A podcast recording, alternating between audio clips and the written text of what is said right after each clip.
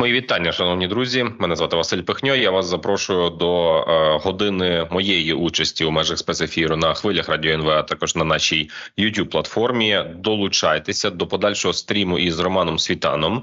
Будемо шукати відповіді на ті запитання, які вас хвилюють та турбують. Для того щоб ми власне шукали на них відповіді. Вам потрібно поставити ці запитання. Для того щоб це зробити, потрібно підписатися на youtube канал Радіо НВ, е, зайти на безпосередньо саму трансляцію і там писати свої запитання у коментарях. А я, як модератор бесіди, буду переадресовувати їх до пана Романа. Ці запитання.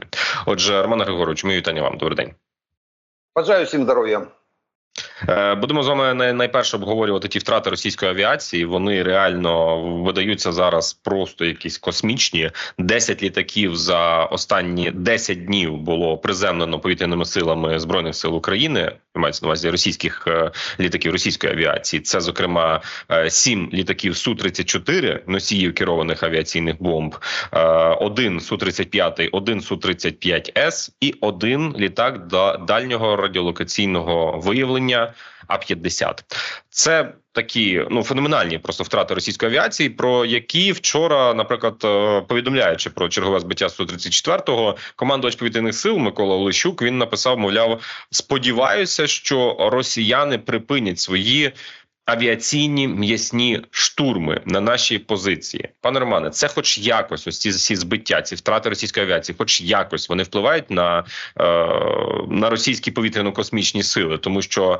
е, знаєте, з одного боку це добре, коли збивається авіація, але який вона має реальний зміст, реальний сенс, реальний, як то кажуть, народі вихлоп цієї історії. Дело, дело в том, что э, все зависит от задач и интенсивности выполнения боевых действий при выполнении этих задач.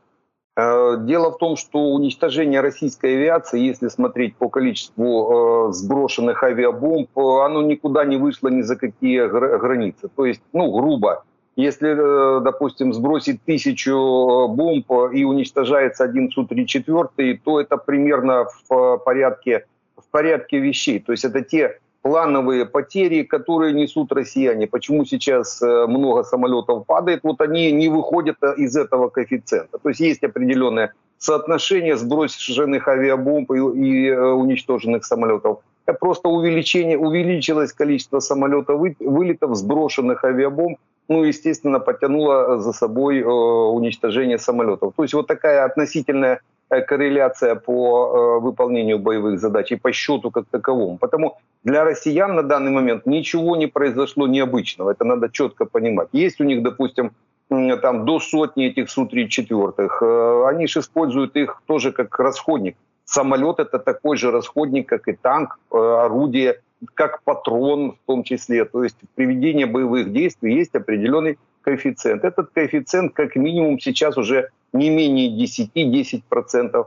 А вот они потеряли, останавливаться не будут. Он может быть вообще до 50, больше скажу, он вообще может быть 100%. То есть они могут пойти на э, решение все Су-34 э, сжечь, но сбросить, допустим, там 10-100 тысяч э, корректируемых авиабомб.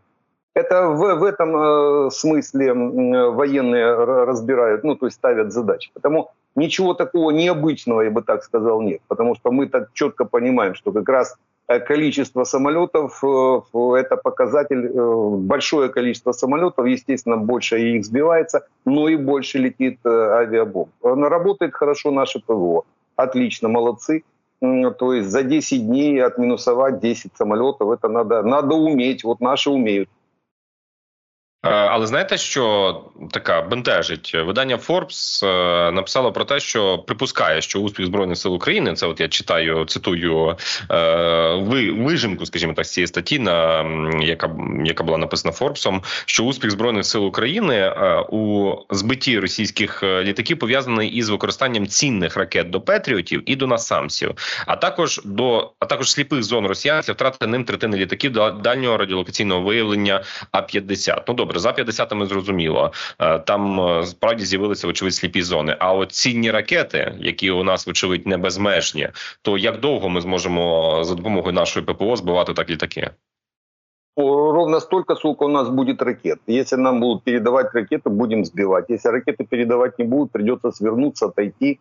и выполнять какие-то другие задачи. Ну, допустим, А-50, скорее всего, работают по ним С-200, потому что дальность за 250 километров. Это оперативная дальность 250, а техническая дальность 300 километров ракета может идти под управлением. А потому А-50 здесь в эту общую очередь не становится. А вот по э, российским самолетам действительно, скорее всего, работают Патриоты по дальности от 70 до 120 километров. На САМСе под вопросом. Есть, в принципе, на САМС это пусковая установка ракеты АМ-120. И они там разные э, могут быть модификации. Все будет зависеть от локатора, который видит, может навести ракету. По большому счету мы из NASAMS а можем отстрелить ракету с дальностью под 100 километров. Главное, чтобы был радар, который, э, ну, уже чуть другой радар, естественно, который мог э, видеть и наводить ракету. А сама ракета, сама ракета дойдет. Ее надо только разогнать, то есть определенный пороховой ускоритель, который даст ей э, стартовые условия для работы. А дальше ракета запустится и дойдет. Некоторые ракеты, допустим, AIM-120D, правда, пока еще воздушного базирования, они вообще 180 километров идут при, при пуске с э, самолетов. Э, Ее, в принципе, это тоже можно из Насамса э, запустить. Примерно в таком режиме, как запускается ракета Астер-30 из СМТ. То есть это такая же ракета воздух-воздух, но только с пороховым ускорителем запускается уже с наземной станции. Потому механизмов, это опять технические, теоретические механизмы могут быть разные. Потому насамсы тоже могут использовать, так как ракета используется именно вот это вот АМ-120. АМ Но это могут быть, я почему не слышу, почему. Там это может быть и СМТ. Еще раз повторюсь, ракета Астер-30, э, серьезная ракета, довольно-таки далеко идет.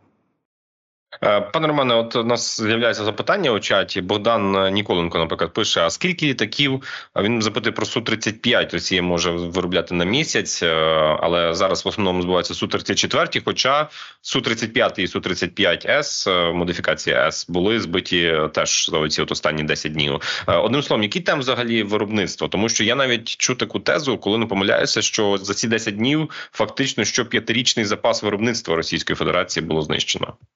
Ну нет, э, дело в том, что россияне могут производить э, этого типа самолетов где-то до двух десятков, ну, по крайней мере, производить. Сейчас, конечно, уменьшилось э, производство, это разных, Су-30, Су-34, Су-35, но дело в том, что сборочные цеха, по большому счету, они могут перестраивать, то есть могут выпустить больше. Тобто, я уточню, до двох десятків взагалі будь-яких літаків різних, так? Вот этих трех, да. До, до, до двух десятков Э, этих трех типов на базе Су-27. Это же заводы, которые в свое время производили Су-27, на этих же заводах производятся Су-30, Су-34, Су-35. Это один, ну, практически один и тот же самолет. База одинаковая, естественно, сборочные цеха. Могут э, закладывать просто другой самолет какой-то, один, второй или третий. Э, но общее количество где-то до двух десятков в год – и вот э, примерно ну, 5-7 Су-34 в год они, в принципе, могли собирать. Можно сказать, что годовой, не только не трех-пяти, нет, э, где-то годовой, э, годовое производство Су-34 мы за 10 дней отминусовали. Вот где, где-то так. Но сейчас, после введения санкций, э, в основном санкции постоянно они увеличиваются, они все-таки давят на авиационную отрасль российскую, то есть э, и в том числе на производство Э, истребителей э, широкого профиля. Там тобто санкции працюють все-таки? Ну, они не так э, работают, как бы хотелось. То есть, допустим, попадают под санкции какие-нибудь там фазированные решетки, которые они достать не могут. Они пытаются чем-то их заменить, более, там, допустим, худшими. То есть уменьшая, уменьшая ТТД своей авионики. Много таких моментов. Ну, есть взаимозаменяемость. В конце концов, поставят, в, допустим, те же Су-27 локаторы, и они будут работать, просто, естественно, дальность у них будет там в два раза или в три раза меньше.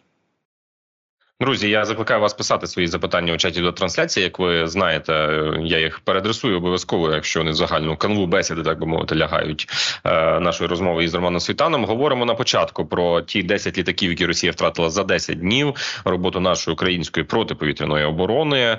Е, крім цього, е, ну загальне таке запитання є від Михайла Андріаненка. Чи можна оцінити скільки в росіян взагалі ось цих сушок? Чи варто нам говорити про зменшення їхньої кількості? Чи це умовно кажучи, от пише Михаил Андряненко російською, може їх так полно, як і людей. раз они себе могут позволить терять по самолету в день? Ну, вот этих самолетов Су-30, Су-34, Су-35, где-то по сотне каждый. Дело в том, что они там кое-что продают, кое-что делают. Ну, можно считать, то есть около сотни Су-30, около сотни Су-34 и около сотни Су-35. Тем более за Су-35 сейчас иранцы там в очереди стоят, потому здесь плюс-минус там 5-7 бортов э, можно считать. Ну, около сотни каждый. Летчиков э, немного. На каждый самолет, ну пусть, э, ну, во-первых, Су-34 там два летчика. То где-то, ну, может быть, может быть, где-то по 200, по 300 летчиков есть на, на всего, которые могут выполнять задачи на этих самолетах по, по, каждой, по каждому типу. То есть двойной или там тройной состав, но не больше уничтожается при, э, ну, по крайней мере, при уничтожении самолета э, летный состав либо погибает, э, либо катапультируется, но после катапультирования летчики, ну, редко когда опять летают. Слишком большие проблемы при катапультировании, перегрузки в районе 18 Ж при работе кресла, и там, ну, получают 100% навсегда травмы Э, и они накапливаются. То есть травмирование позвоночника идет с накоплением, тем более летный состав проводит каждый год э, тренировочное катапультирование на земле, наземное так называемое, с перегрузкой 12 G, ну примерно 12 G, а при э, катапультировании в воздухе 18. Вот эти накопления определенных проблем в позвоночнике, грыжи, шморля – Э, протрузии, они накапливаются. В конце концов, после серьезного катапультирования уже медики летчиков э, не подпускают к самолету. То есть либо переводят в наземные какие-то службы, либо, допустим, там попроще э, на вертолеты или еще куда-нибудь, ну, то есть с понижением проблематики. Друзі, продовжуємо нашу роботу. Поговоримо тепер про бойові дії, що тривають на особливо на південному Донбасі. Це так би мовити, райони Авдіївка, Мар'їнка, Новомихайлівка, поблизу Вугледару. Зараз там дуже такі пекельні бої. І е, те, що ми бачимо, навіть офіційно вже наші речники визнають про втрату трьох населених населених пунктів наступних після Авдіївки на захід.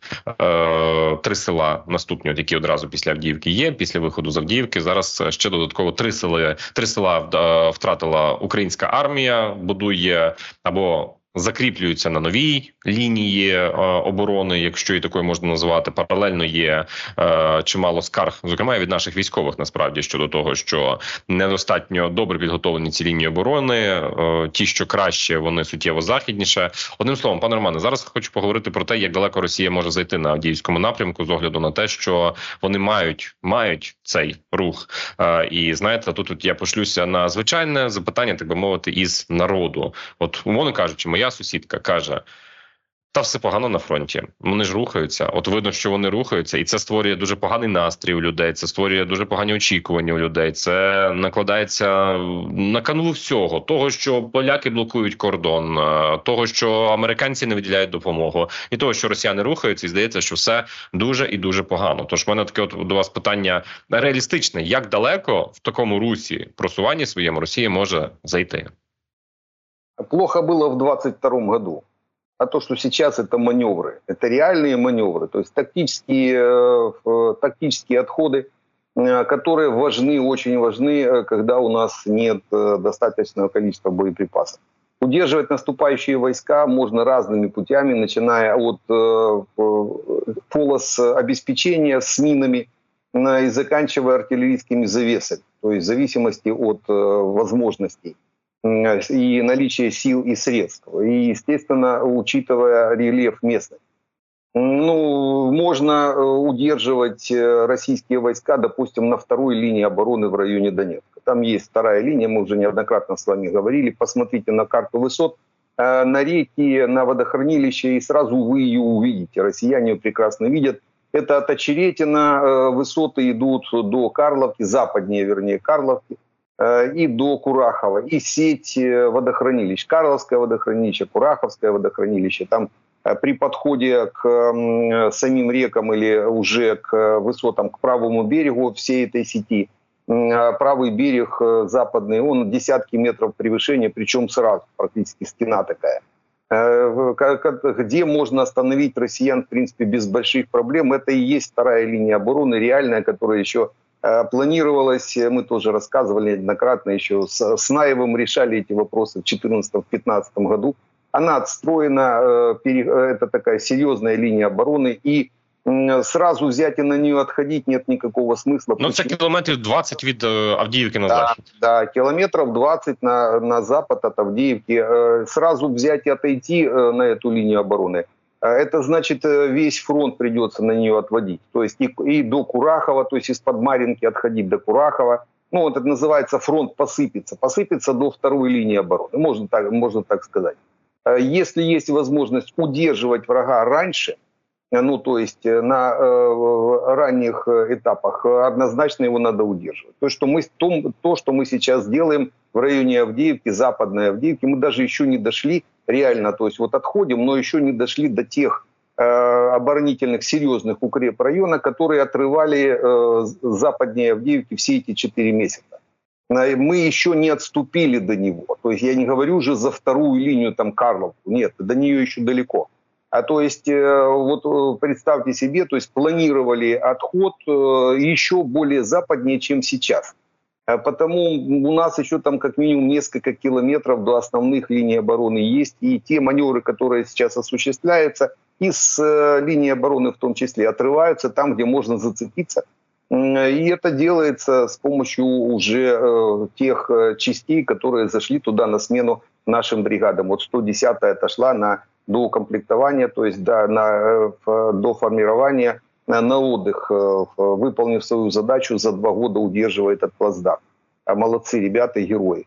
А вот сейчас идет такой плановый отход, он уже, он уже реально плановый. Дело в том, что вот отход из Авдеевки чувствовалось, что была потеря управляемости войсками. Однозначно она была. Там по некоторым направлениям вообще на бегство было похоже. То есть неуправляемый, неуправляемый отход – это бегство. А реально перехватили, сейчас уже видно, что новая команда, почему была потеря управляемости при смене команды. Полностью убрали генералитет, генштаб, обезглавили, завели новую команду. Отличные полковники, генералы, толковые военные, но это новая команда, и вот она притирается, вот уже какую неделю они притираются, но уже перехватили. Чувствуется, сейчас уже плановые отходы, и там, где надо, допустим, отойти, отходят и довольно-таки под, под, под серьезным контролем. Единственное, где проблема, у нас боеприпасов нет. Ну вот тот минимум, который есть, его, оно не увеличивается. Есть информация о том, что начинают заходить новые партии, я думаю, доберутся они в конце концов и до Авдеевки в том числе, хотя у нас сейчас таких горячих точек по линии фронта еще как минимум с 5, это минимум около 5 точек, потому Авдеевка в их числе. Уже по Авдеевке намного проще сейчас ситуация, намного, на порядок проще ситуация, чем она была в самой Авдеевке. Я имею в виду по Авдеевскому направлению сейчас, чем в самой Авдеевке. Сейчас у нас на других направлениях есть такие серьезные проблемы, которые надо будет решать в ближайшее время. Пане Романе, однак, дивіться, ви кажете про те, що лінія за 20 кілометрів від Авдіївки на захід, друга лінія оборони, вона була вибудована давно і була, скажімо так, готова в разі чого приймати ворога. Але не потрібно одразу на неї відходити, потрібно стримувати там на тих рубежах, де можна це зробити завчасно.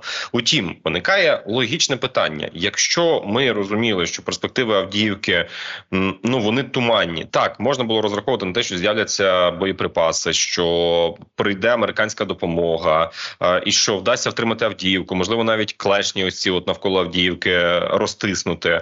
Але водночас, ну хіба ж це не задача військових, щоб думати наперед, а що якщо ні, і будувати, готувати такі потужні рубежі укріплення на цих проміжних етапах? Ну тобто йдеться зараз ж не тільки про Авдіївку. От буквально вже публічно наші військові кажуть, цілком зрозуміло і ясно, що часів яр на Бахмутському напрямку це зараз буде нова мета Росіян. Росіян. Вони будуть обходити клешнями, вони будуть намагатися е, затиснути часів яр, якою він панівною висотою там не був. Дайте військовим можливість повністю там замінувати підходи, е, зробити оборонні рубежі на вході до міста, окопатися, так як це має бути зроблено, зробити рови е, протитанкові. Е, ну тобто, це зараз говориться, коли там ворог підступив до часового яру на 2 кілометри. Куп'янськ, та сама історія. Там ворог трішечки далі, кілометрів 5-7, е, але військові в тому числі і кажуть: відселіть повністю все цивільне населення, повністю все цивільне населення, тому що ну ми не можемо так воювати, якщо відселяти або навіть взагалі не відселяти е, обов'язково цивільне населення, цивільне населення, то просто підставляєте військових. Ну це ж очевидні здавалося б речі. Чому цього не робиться? Хто в цьому винен? военно-политическое руководство, уже новая команда. Сейчас уже все вопросы к новой команде. То есть э, та, которая сейчас перехватывает э, управление, может быть, в ближайшее время примут решение. По поводу отселения мы с вами уже, наверное, два года об этом говорим. 30 кілометрова пане Романе, але ж попередники так само знали, передбачали цю саму ситуацію в Авдіївці. Якщо ви маєте на увазі попередню команду генерала Залужного, це ви маєте на увазі як військове командування? Э, да, да, любое, и в том числе э, предыдущее. То есть э, Авдеевку не собирался никто сдавать. Э, мы уже говорили, Авдеевка – это хороший наступательный плацдарм. Та же картина, как сейчас у нас в районе Работина, в районе э, Белогоровки, эти, в районе Угледара. Кто-то собирается сдавать там Работин или Угледар, или ту же Белогоровку. Также никто не собирался уходить из Авдеевки. Э, просто нечем было за, прикрывать. Просто, просто нечем. Потому что там, особенно в районе Авдеевки, некоторые направления, они прикрывались конкретно артиллерийским огнем. Переста, э, перестали, то есть э, уменьшились поставки боеприпасов, и тут же направления практически оголились. Вот такой подход. Потому, но война – это динамика. Э, любые боевые действия – это динамика, везде соломку не подстелишь, а если начнешь стелить соломку, то все э, силы и средства, средства уйдут как раз на подстилание соломки, нечем, некому и нечем будет обороняться. Потому и все э, принятие решений идет, зависит от наличия сил, средств и техники в том числе. Инженерно-технические службы сейчас у нас силы есть. Они потеряли часть техники инженерной под Авдеевкой. Почему? Потому что начали выводить технику на рытье окопов, ну это я сейчас так образно говорю, и по ним сразу, по, почему? По ним сразу при, прилетели э, просто стаи дронов российских, они же в это время уже начали окружать, э, полуокружать Авдеевку. То есть захват был километров 5-7, естественно, основные линии обороны пришлось отстраивать западнее, чтобы не доставали российские дроны. А технику теряли просто. Выходят э, машины на э, выполнение задачи, и их уничтожают как танки, э, так и инженерные машины. Потому наличие, опять же, тех же инженерно-технических средств, если они есть, они однозначно будут выполнять задачу. А если их нет, придется рыть окопы другим способом, в основном лопатами. Ну, вот там целый спектр механизмов, но тем не менее. То, то что это надо делать, конечно, надо делать. Кто же говорит, что не надо однозначно надо, и готовиться надо, и опять же, надо понимать, к чему готовиться. Одно дело готовиться к длительной обороне, допустим, э, глубокой, э, глубоко эшелонированной, э, тогда это уже и бетонные сооружения, то есть целые, вот это то, что мы делали в 2014-2015 году по первой и по второй линии обороны. Заливали бетоном, удерживалась эта первая линия, вон она сколько стояла Маринка, пока полностью они не разнесли, так они два года Маринку бомбили. А также Авдеевка держалась два года, сейчас Красногоровка держится, там свои, свои районы. Но это такие кондовые линии. А если это если есть чем их э, прикрывать и если есть возможность э, как-то обороняться от авиации, потому что любой укрепрайон, любой, как бы его ни, вы ни залили, э, авиация его однозначно вскроет. То есть достаточное количество авиабомб в одну точку или на один плацдарм, железно 100% э, вскроет любой э, укрепрайон. Почему я говорю, что без авиации никаких там наступательных действий нет смысла проводить, а с авиацией они про происходят очень быстро. Пока авиация не отработает, никаких э, наземных операций. Потому здесь надо понимать, что если мы строим где-то основную кондовую линию, тогда это один подход, одна линия. А если мы э, принято решение, допустим, в режиме активной обороны, Э, выполнять задачи, так это совсем другая линия. Тогда это э, более-менее простые, простые сами рубежи, намного проще отрытые, и там, где в данный момент останавливается противник, или там, где мы его останавливаем. Там, там мы зарываемся, потому здесь же нельзя э, наперед уж точно взять, разрисовать, вот где они будут давить, куда они дойдут или куда они не дойдут. Ну вот отрыли линию обороны, до которой мы еще до сих пор не дошли. Не говоря уже о том, что еще западнее есть серьезная фондовая, причем э, в, э, в, в, э, встроенная в складки местности с, с использованием Э, річних і водних ну водних преград і висот. Але пане Романе, погодьтеся, що е, чим буде більш укріплена лінія оборони, е, тим більше життів українських військовослужбовців збережеться. Те, що ми чуємо, і те, що ми розуміємо, для нас цінність нашого бійця є і має бути набагато вищою. Ну я навіть не порівнюю з росіянами, але в принципі, якщо буде хороше бетонне укріплення на будь-яку на, на кожному рубежі, навіть якщо ми там маємо атакувати, то це можливість зберегти життя нашого військового. А якщо як ви кажете, де де застали бої в полі доводиться копатися, ну то це великі втрати. О, здесь не, немножко не линейно, э, не так. Э, иногда большие как раз потери в э, бетонных э, сооружениях, потому что как раз по ним начинают идти, ее же никуда не сдвинешь. И по ним начинают идти ракеты, авиабомбы, которые идут по координатам. Так вот, как раз бетонное сооружение – это хорошая цель для любого бетонобойного снаряда. Э, и там иногда могут быть намного больше потери, чем, э, допустим, в полевых условиях. Тут, тут нельзя линейно сказать, вот прямо как вы сказали. Немножко это все не так. Но все зависит от э, количества наличия сил, средств. А это очень важно. Если у вас одна землеройная машина, ну вы не сделаете миллион, миллион километров рвов. То есть ну, не получится Э, ею отрыть. Потому здесь и это, этот вопрос тоже имеет значение. Добре, тоді будемо рухатися далі. Друзі, я вам нагадую, що ви можете писати свої запитання до пана Романа у чаті до трансляції. Нагадую, ми працюємо в прямому ефірі, і е, ці запитання вони з'являються на сторінці YouTube Радіо НВ. Перенагідно попрошу вас підписатися на нашу платформу і ставити свої вподобайки до цього відео, тому що чим більше таких лайків є, тим активніше з'являється у відображеннях, в рекомендаціях іншим людям. Е, це відео і в режимі онлайн, і потім уже у режимі запису е, шукаємо відповіді на певні запитання, е, які ну направду реально турбують, коли ми бачимо, що росіяни, мовно кажучи, під тією ж просуваються. До речі, запитання від глядача з ніком. Олександр, просто Олександр. Е, до вас, пане Романе. От ви неодноразово він пише Олександр, що ви неодноразово казали, що РФ не зможе рухатися на Донбасі взимку через те, що техніка там не пройде по чорнозему. Але зараз бачимо, що це не так. Що сталося? Ну, во-первых, э, по, в полном объеме техника однозначно не идет. Только идет там, где более-менее подсохло, мороза так и, и так и не было, воды нет. Э, и есть некоторые поверхности там, где можно двигаться. И, но, опять же, не в полном объеме. Широкомасштабных наступательных действий до сих пор нет, так как грунт влажный, и россияне прекрасно это понимают.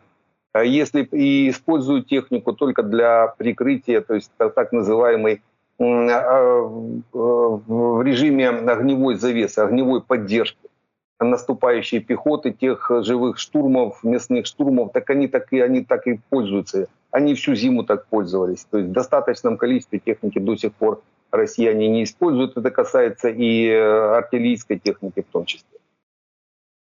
Е, окей, тоді наступне запитання. Я його пропоную одразу змістити взагалі тему на іншу е, до заяв Мануеля Макрона, президента Франції, який напередодні казав про те, що буцімто деякі країни Європейського союзу розглядають можливості того, щоб надіслати до України свої війська. От Литва підтримує цю ініціативу, але інші країни, наприклад, дуже різко і жорстко кажуть, що ні, в жодному випадку це це недоцільно робити, тому що це повноцінне втягування в третю світову війну.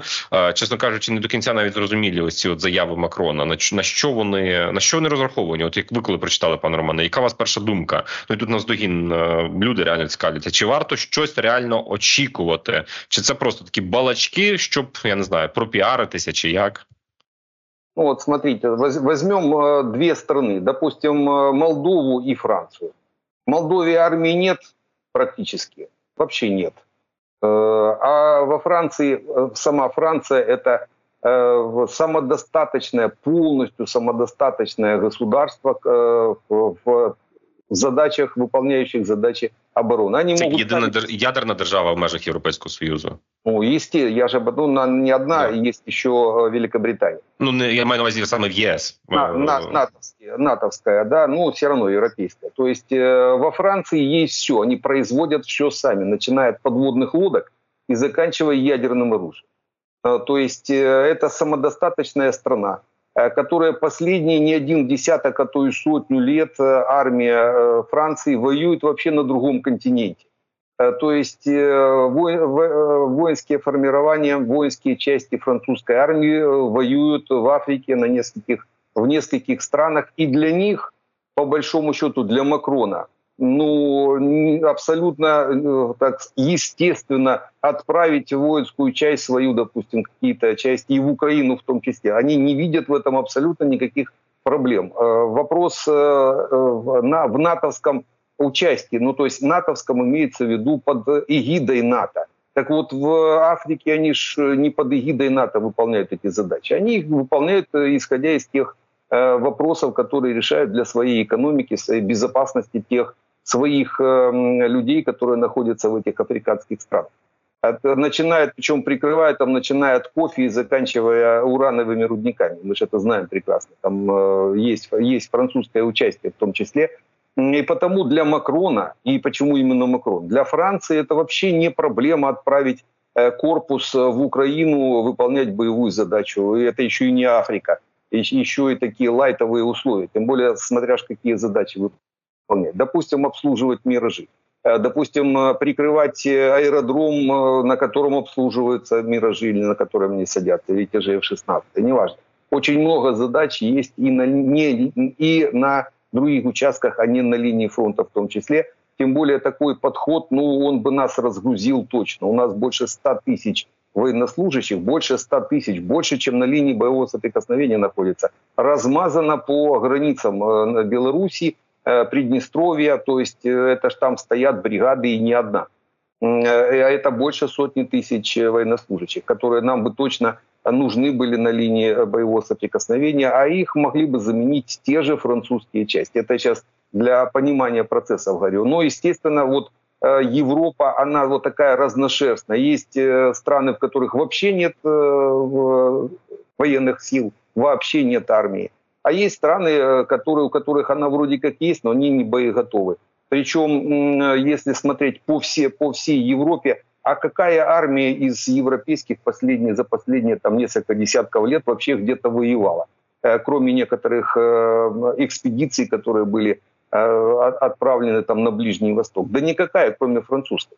А французская... Ну і британська, якщо ж так брати, Иногда, да, британці иногда, на Близькому да. Сході британцы, ну я за, за Ближний Восток и говорю, то есть э, если и были какие-то, допустим, экспедиции на Ближний Восток, но они же не, потому вот эти две, а, кстати, Великобритания вторая страна, как и Франция, э, это тоже самодостаточная, полностью самодостаточная э, в оборонном смысле страна, производят от подводных лодок до ядерного оружия, все. У них есть все в этом смысле. И вот э, если Макрон начал вопросы это задавать, то есть начал говорить, а потом делать, то британцы делают наоборот. Они делают, а потом, может быть, когда-то скажут. Я не исключаю возможности того, что британские солдаты находятся и на нашей территории, в том числе, выполняют какие-то боевые задачи. 14... Бачите, тогда було повідомлення про те, що в межах, наприклад, навіть того ж самого інтернаціонального легіону у нас є е, загалом в Україні до 20 тисяч е, оцін за, за оцінкою змі е, солдатів іноземних є і в іноземному легіоні, і вочевидь, напевно, при дипломатичних місіях є і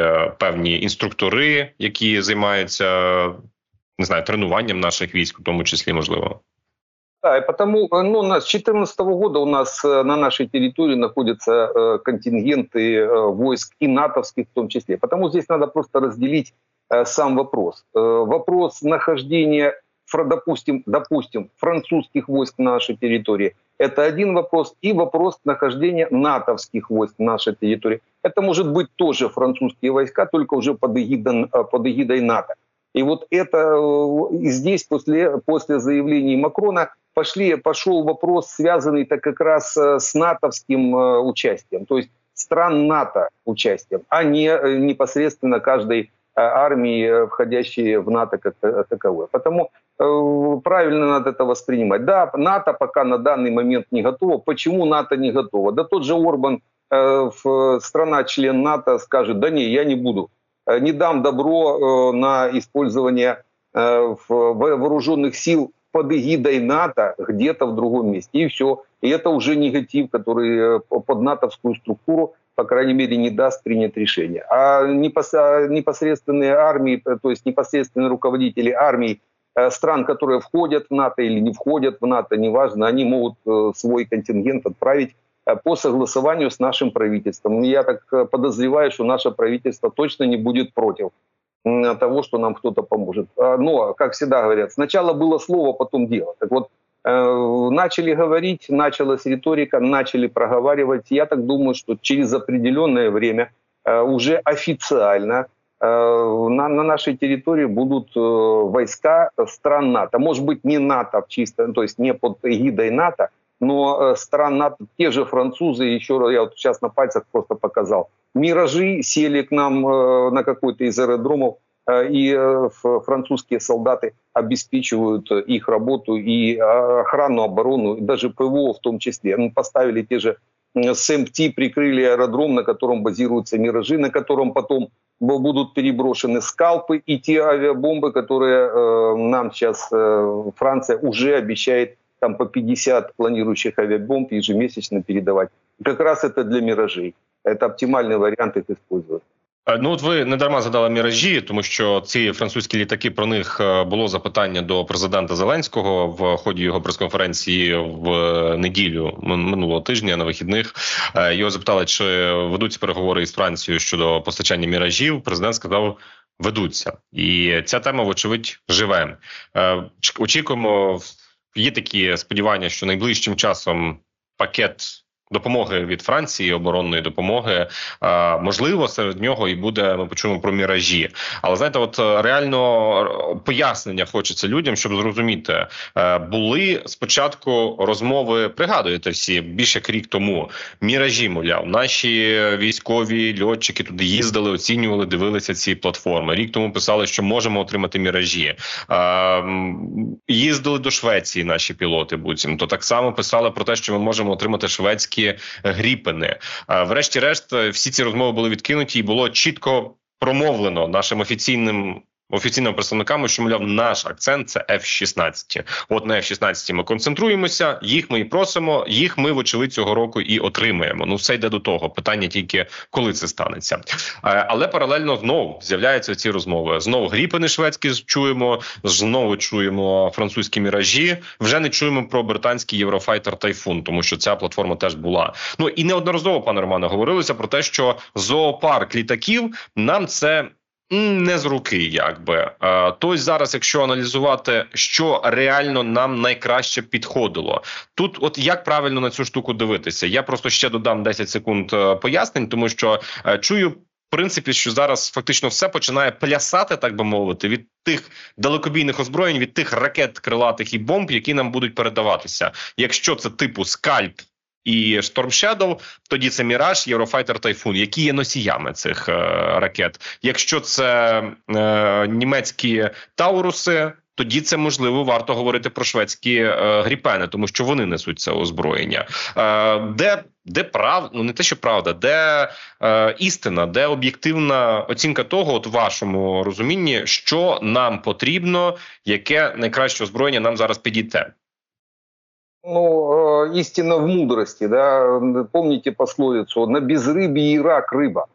Э, почему? Потому что если рыбы нет, то и раки пойдут, раз есть хочется. Потому здесь та же картина. Если бы был, была рыба, были бы в 16 в достаточном количестве, там 200 самолетов нам надо, чтобы перевооружить наши э, пока еще воздушные силы, надеюсь, будут военно-воздушные силы. Так вот, нам надо 200 F-16. Если Если они будуть, і якщо нам їх пообіцяють, нам не треба більше ніякої самоліт. Але Далі... вони, вибачте, пане Романо, вони ж не можуть нести ракети, ось ті, які ми зараз ми найбільше задаємо ударів. Storm Shadow, Scalp PG, а в 16 до них не пристосовані.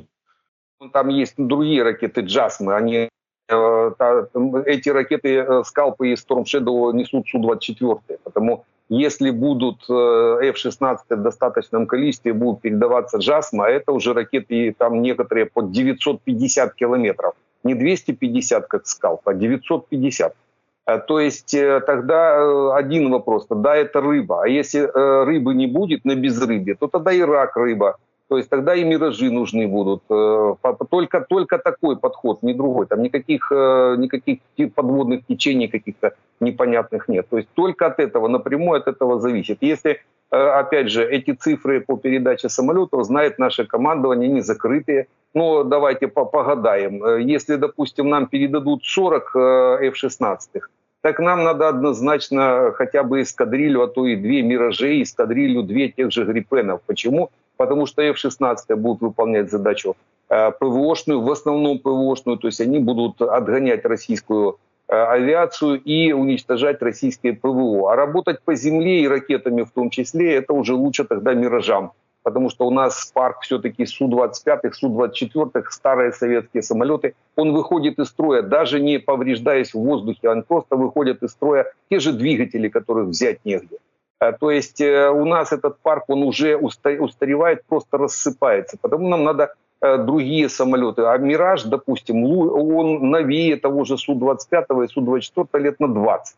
Потому что, ну, на 10 это точно. С 94 -го года «Мираж 2000D» это как раз модификация для работы теми же скалпами, с теми же Storm Shadow и теми же ракетами, которые, вернее, бомбами планирующими, которые нам будут передаваться. Это такая хорошая версия для работы по земле, больше бомбардировщик. Потому есть смысл заменить миражами, если не будет F-16. Еще раз повторюсь, это очень важно. То есть если у нас точно будет 200 самолетов хотя бы в течение года-полутора, нам вообще ничего тогда не нужно. А если их не будет, а скорее всего их не будет, тогда нам надо этих, этих раков тоже половить.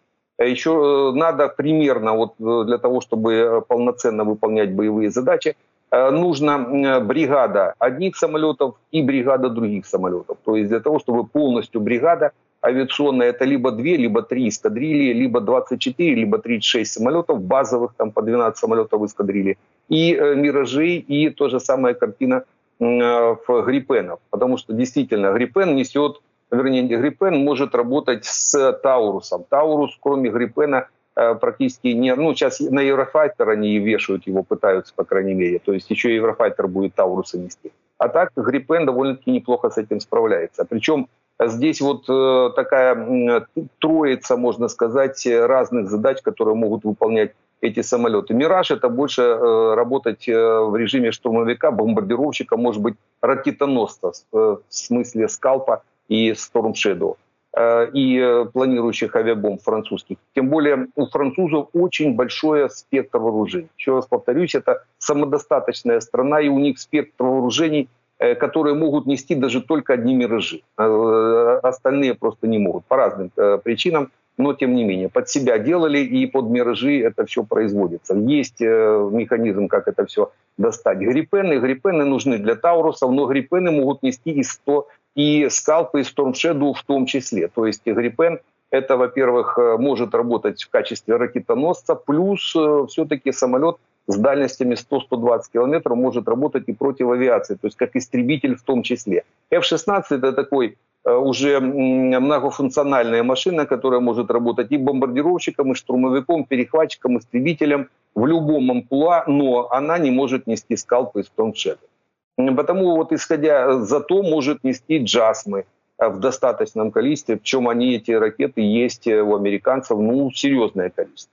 Потому, исходя из стартовых условий, то есть исходя из того, а что нам дают и в каком количестве, надо принимать решение. Причем оно может быть плавать, то есть э, плавать имеется в виду меняться эти решения в зависимости от времени и принятия, понимания процессов передачи одного или другого вооружения. Потому ничего здесь такого опасного абсолютно нет, что мы сначала один год говорим одно, потом другой, говорит, другой год говорим другое. А, потому что меняются стартовые базовые условия э, в поставке боеприпасов. Мы, когда говорили за «Мираж» и за F-16, мы тогда даже, даже за «Скалп» и за «Струмшеду» не вспоминали. Ну, и за э, планирующие французские авиабомбы. То есть здесь же вот все зависит от того боезапаса и той номенклатуры боевых частей, которые нам будут передаваться. Потому что что такое самолет? Самолет – это платформа, которая поднимает воздух средства поражения, и больше ничего. Ну, так сказать, железка с крыльями, двигателем, летчиком и пушкой.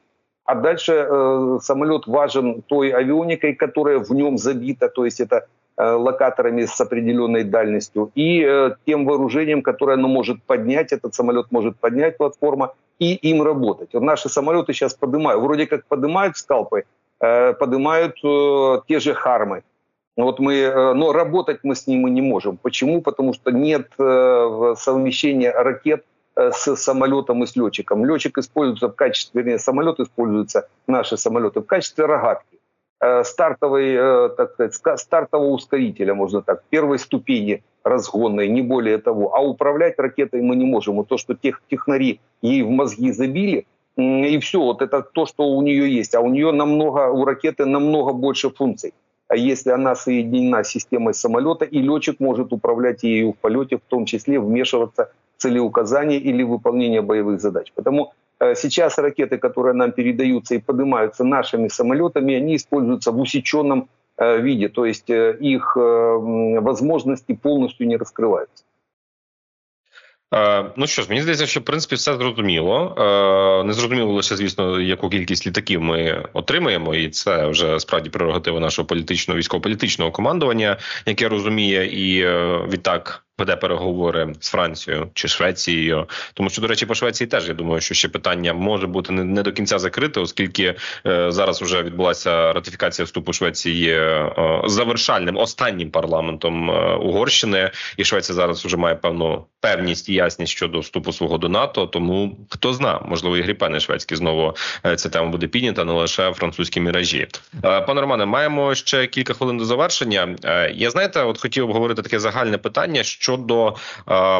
Тих публікацій, навіть які з'являються у західній пресі, з одного боку рухаючись навіть від інформації, яку озвучував Макрон щодо військ в Україні, щодо е, необхідного рівня забезпечення е, України можливостями. От до речі, навіть міністр оборони Франції Сежурню він сказав, що е, власне е, можна допомагати Україні військовими безпосередньо так, щоб це не переходило межу, ну скажімо так, ескалації, щоб не перетворювати все це у третю світову війну. Е, але я собі так думаю, чому взагалі таку тему започаткував Макрон? Чому він це почав говорити публічно?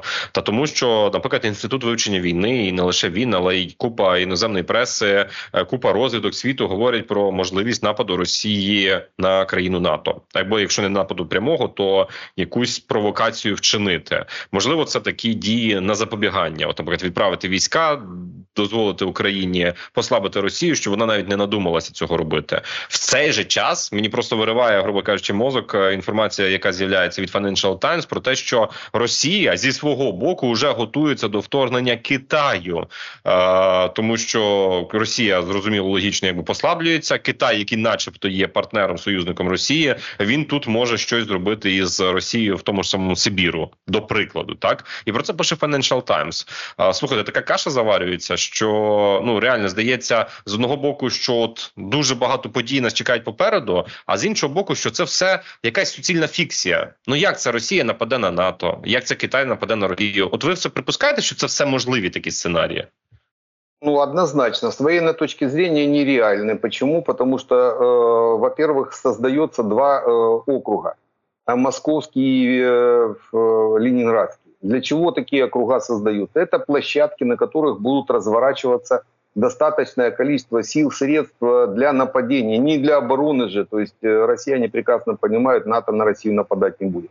А значит, они создают округа для нападения. Это очень большие деньги. Создать округ – это очень большие деньги. Вот у нас по югу, это юж, э, южный, военный округ э, занимается этим вопросом, так они вбухали в него Э, десятки миллиардов. Это по Украине, мається на увазі Південний округ. Да, ну да, он там в Ростове расположен, но имеется в виду целый округ, он готовился, это было понятно, как только начал создаваться и увеличиваться э, накачка э, округа, который сейчас зашел к нам в Украину, да, под, под управлением этого командования, сразу стало ясно, россияне готовятся к наступательным действиям. Вот за 5 лет, где-то за 5-7 лет до вторжения уже широкомасштабного, где-то с года, наверное, 16-го, они начали разворачивать этот округ, они начали готовиться лет за 5. Вот то, что сейчас, в принципе, есть определенный лаг по времени, вот за 5 лет они подготовят полностью площадки для наступательных действий уже э, как, как минимум на север Европы. А Ленинградские и московские округа – это направление в сторону стран Балтии, Финляндии, то есть это как раз балтийская тема.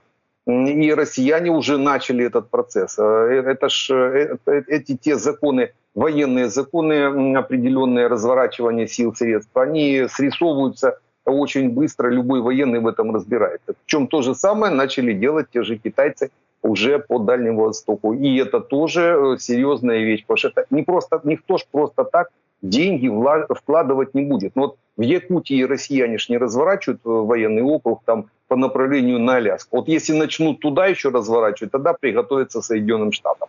А если сейчас якуты, э, Якутию будут переводить такое тяжелое военное, ну, то есть начнут создавать площадку, ждите на Аляске зеленых человечков. А вот э, китайцы э, довольно-таки уверенно разворачивают свои военные силы как раз на границе э, с Россией. Почему? Потому что они прогнозируют, китайцы что у них шаги тысячелетние, они шагают долго, это цивилизация, которая тысячи лет живет, и они прогнозируют в определенное время развал Российской империи. Они не будут нападать на Российскую империю. Вот пока она будет в том виде, в котором она сейчас есть, э, Российская Федерация, нападать они не будут. Но как только начнет Россия разваливаться, вот то, что сделают китайцы, сразу побегут, пока вот сколько будет силы, будут бежать на север. До Белого моря, то есть восстанавливать свои исторические китайские э, земли. До Белого моря это, это Байкал, это Якутия, ой, не Якутия, извините, Бурятия, то есть это все э, китайщина. Ну а там дальше за Китайщина, там э, до Сахалина, до Владивостока, или там по-китайски, как они называются. Эти земли, они однозначно отгребут, как только Россия начнет разваливаться, они вернут все свои земли, но, естественно, э, уже куда добегут, туда и добегут. Там э, россияне писали, когда бежали здесь, здесь был Вася, а эти будут писать, здесь был Лиу Хуяй Вэнь какой-то, ну, то есть, э, вот пример, примерно так. И вот там оно и остановится, там китайская граница остановится. Но только после того, как Россия уже развалится. Я думаю, в ближайшие 10 лет э, мы, э, мы наблюдать будем этот сценарий. Вряд ли россияне, вряд ли россияне э, сподобятся э, не в смысле том, что не готовятся, готовятся, но э, они не успеют напасть э, на э, Европу, просто не успеют. Им надо лет пять после замораживания боевых действий на нашей территории, а их вряд ли будет. Хотя сейчас, конечно, все силы брошены на то, чтобы заморозить боевые действия, дать возможность россиянам перезарядиться, то есть э, да, до, э, до укомплектоваться и подготовиться к дальнейшим уже наступательным действиям уже до Дніпра. Ну, знаєте, якраз на темі того, що тільки розпад Росії це наш варіант. Про це висловився от от от Е, Кирило Буданов, очільник нашої військової розвідки, він сказав: якщо Росія не розвалиться з середини, то 22, 24 точніше лютого 2022 року е, буде повторятися і повторятися знову, знову і знову. Якщо вони не розпадуться, ось ця імперія не зникне із лиця землі. Вона буде завжди становити загрозу е, для нас, для України. Ну от такі справи на тому поставимо крапку. Дякую вам, пане Романе, що ви долучилися до цього нашого спілкування, до цього ефіру. Це був Роман Світан. Друзі. Мене звати Василь Пихньо. Залишайтеся з нами. На все добре і до нових зустрічей.